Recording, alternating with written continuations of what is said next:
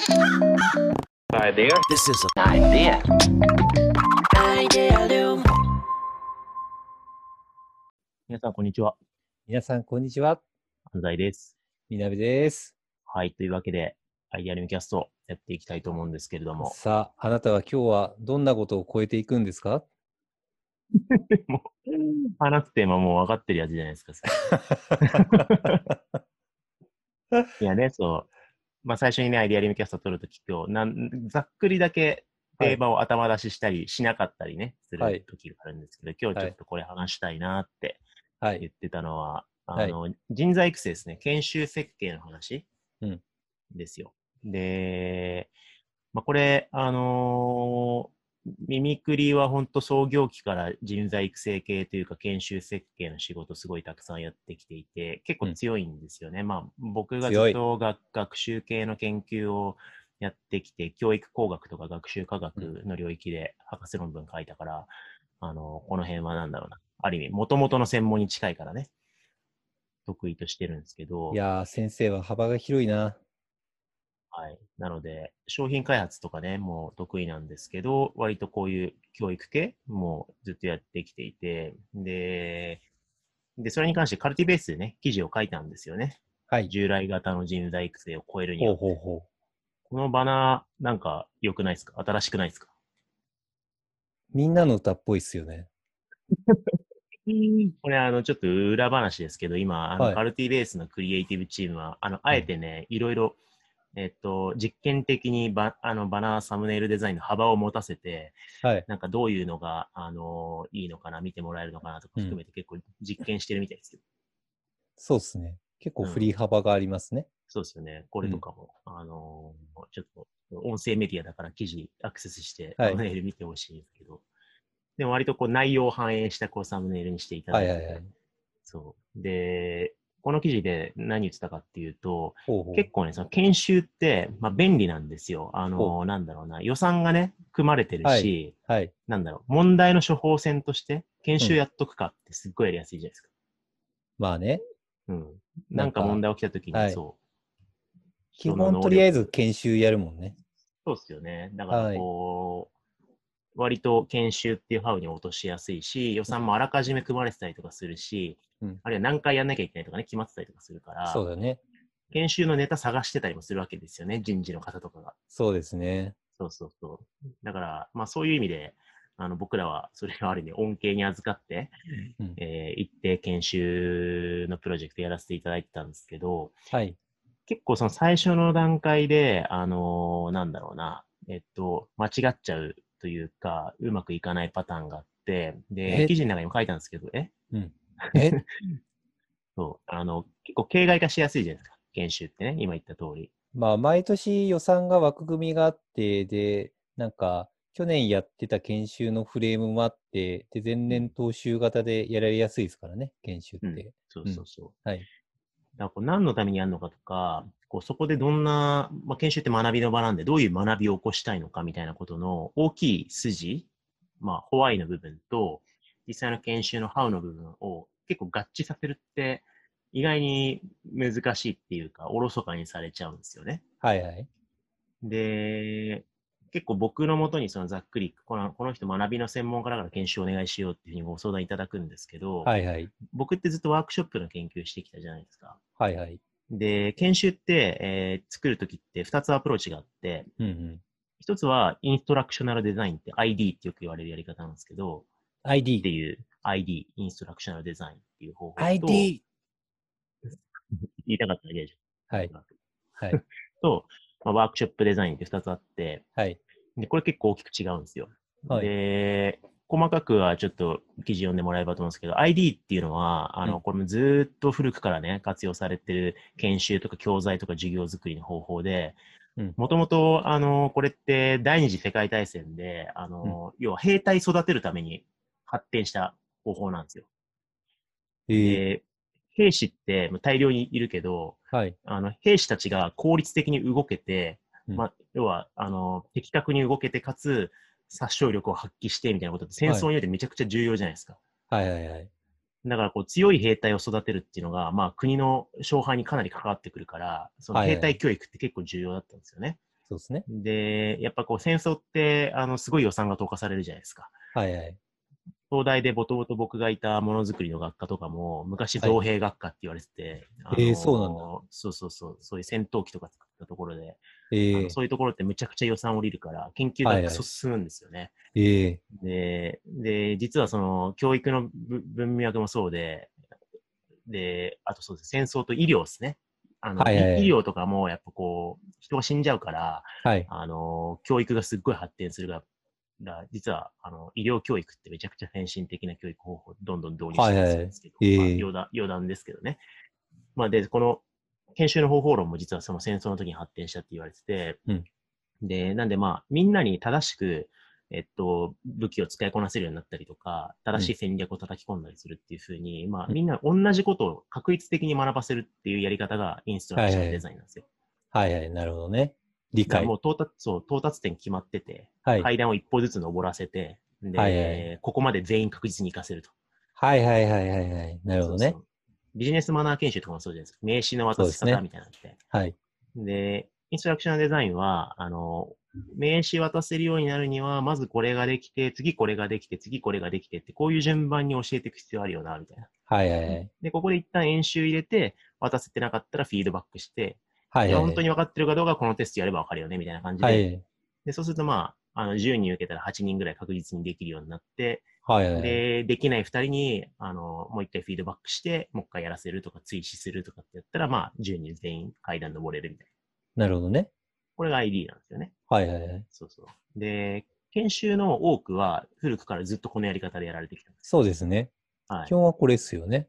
そうそうそう。なんだけれども、今、研修でなんとかしたいんだよなっていう課題って、組織課題って、これで解決できないやつがめちゃくちゃ多いんですよね。はいはいはいはい。なんか、それこそ自分、あの、なんだろうな、えっと、例えば自社のデザイナーが自分の強みを気づけてなくて、自信を失ってるとか、はいはい。あるいはエンジニアが主体的にアイディアを生み出してくれないとか、あ、でも、わかる。なんか、こういう研修、さっきの研修の話とかやったりするじゃないですか。でうんも結局、研修より現場で学ぶ方がいいね、OJT のが良くないみたいに、大体なるんですよね、みんな。はいはいはい。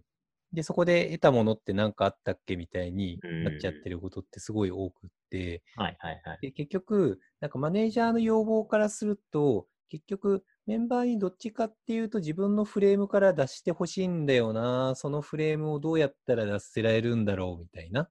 うん本当は研修で、なんか自分じゃできないところとして、そこをやってくれたらいいんだよな、みたいな。うんうんなんかそういう声はすごい聞いたりはする。はいはいはい。うんまあそうですよね。まさにそのフレームから脱出するとか、うんえー態度を変えるとか、価値観を問い直すとか、うん。えーそれこそ理念を自分ごとにするとか、はいはい。ね、イノベーティブになるとかね。はい。もうそそれってさっきのあの兵隊教育ロジックじゃ無理なんですよ。確かになんか、新卒研修とかで急に理念をスライドでいろいろ説明されても、何も共感できないし、何も浸透されないわ。そう。怖ってて理念が、そう、名刺がも渡せるようになるプロセスって全員一緒、てか同じプロセスでいけるんですよね。はい。これを学ぶ、これを覚える、これができるようになる、これ練習するって全員同じステップでいけるんですけど、はいはいはい。理念を自分ごと化するって部署によってプロセス違うし、そうですね。この人の価値観とかも違うし、何が腹落ちするかって違うし、そう人によって要は学習プロセス違うんですよね。そうですね。そうそう。イノベーティブになるとかもそうだし、はいはいはい。フレームを外すとかもそうですよね。はいはい。確かに。そうそう。だからそういうことって、その階段法じゃできない、インストラクションデザインでできないんだけれども、でも、研修ってそのハウしかずっとやってこなかったから、あの、スライドって畳みかけちゃうんですよね。確かに。そう。で、そんな時に、あの、頼りになるのが、インストラクションデザインじゃなくて、ワークショップデザインっていうやり方で、はいはい。ワークショップデザインはもうちょっと緩やかに、うんえっと、非日常的なテーマを設定したり、問いを設定したりして、はいはい。その中でなんか自分で手を動かしたり、対話したりとか、はい何かを疑ったりとかしながら、ちょっといつもと違うから、し視点から、こう、日常を問い直すような学びなんですよね。はいはいはい。で、なんで、階段登らせるっていうよりかは、日常にちょっと違うはしごをかけてあげるみたいな感じの学びの場になりやすくって、はいはい。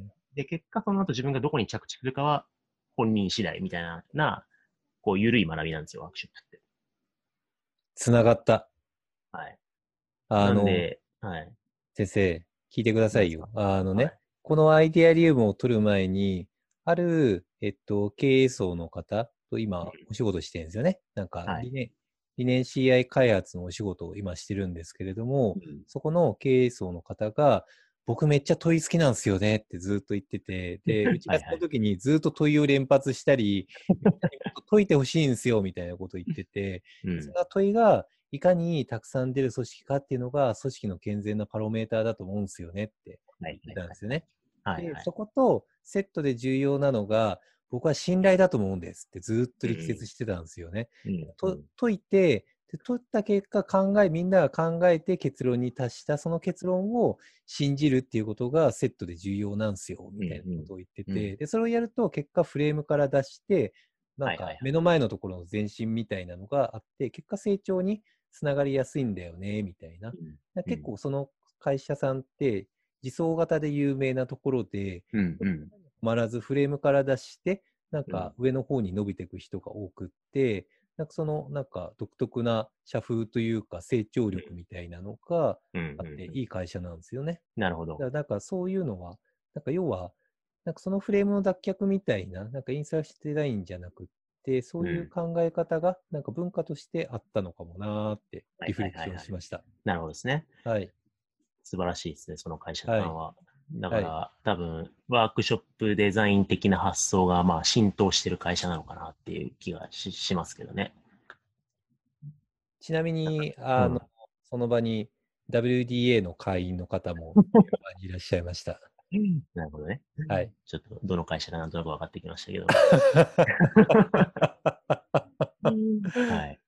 まあ、それはさておきとして。だから、その学びって言っても、学びの性質にそうやってその着実に達成型で学ばせるっていうのと、現状を問い直し、自分なりの視点から何かに気づき、フレームから出るみたいな、両方あるってことを理解して、研修設計しないと、マジでうまくいかないんですよ。はいはいはい。そう。だから、もうこれって結構両利きの経営にも近いと思うんですよね。うんなんかこう、そうね業務に対して改善進化していくんだったら、まあ、インストラクショナルデザインだし、今見えてないことに探索していきたいんだったらワークショップデザインだし、うん。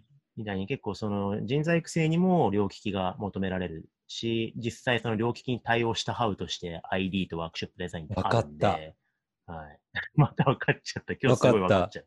だから、結構人材育成のところでうんすごい課題になったりとかするんですけれども、うん。大体マネージャーの一歩手前か、いわゆる、まあ、えっと、次世代リーダーとかね、次世代リーダーとか次世代リーダーの一歩手前とかから、なかなか育成がうまくいかないんですよ、成長がされしないんですよ、みたいな、なんか相談が、なんか、大体テンプレでもう多くの人事の方から言われるんですよね。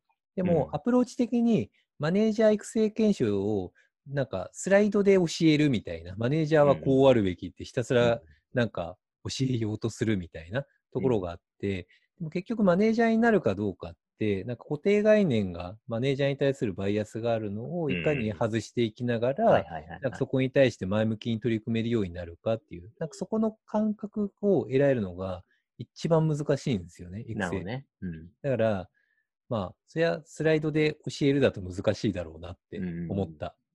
そうですね。うん、それは難しいわ。だから、そう。なんでこれ、あのー一番難しいのが、この両利きのブレンドなんですよね。で、大体の教育プログラムってこれ両方必要で、うん、マネージャーもやっぱそのフレームから出ること大事だし、マネージャーの芸風とかスタンスによって違うから、自分らしいマネジメントを発揮していくべきだから、一定やっぱワークショップ的な方法って必要になるんですよ。うん。とはいえ、マネジメントのこう基本のいろはみたいなものもあるじゃないですか。まあそうだね。それはやっぱ教えないといけない。はい。だからこう ID とワークショップデザインをどういう割合で教育カリキュラムに配分していくかっていう発想がないと、グランドデザインできないんですよね。はいはいはい。結構その、我々ってその研修単発っていうよりかはその年間のカリキュラムとか、それこそ、あの、うん学校のね、教育プロ、N 校さんのプロプログラムとか、あうんの全体監修とかね、させていただいたりとかしてますけど、はいはいはい。この視点ないとね、結構ね、全10回でこれを習得するとか、ここまで行くみたいなことって難しいんで、そうですねはい。まさに両利きが必要。どっちかじゃないんで、はいはいっていうのがね、大事なんだよなっていう記事をね、書いてあるんですけど、この記事が意外に伸びないっていう。あそういうこと？いや、まあ、せそうだね。いや、だって、理理解したらすごいいいなって思いますけどねそ。うですね。僕も、なるほど。どって思って、あ 確かにそれ重要だって思いましたもん。はい。じあの、うんそうですね。はい。自分で見たときには、なるほどですって流しちゃった記憶がある。理解をしてなかった気がする。まあね、まあ、はい。テキスト、テキストの限界と考えるか、僕はいの出力、文章と考えるか、まあ、ちょっと精進してますね。一発で。はい。はい。これ聞いて、ああ、いい記事じゃんと思ったら、ぜひ、拡散いただけると嬉しいです。はい。というわけで、こんぐらいにしてみましょう。ありがとうございました。はいありがとうございました。Idea. This is an idea. Idea Loom.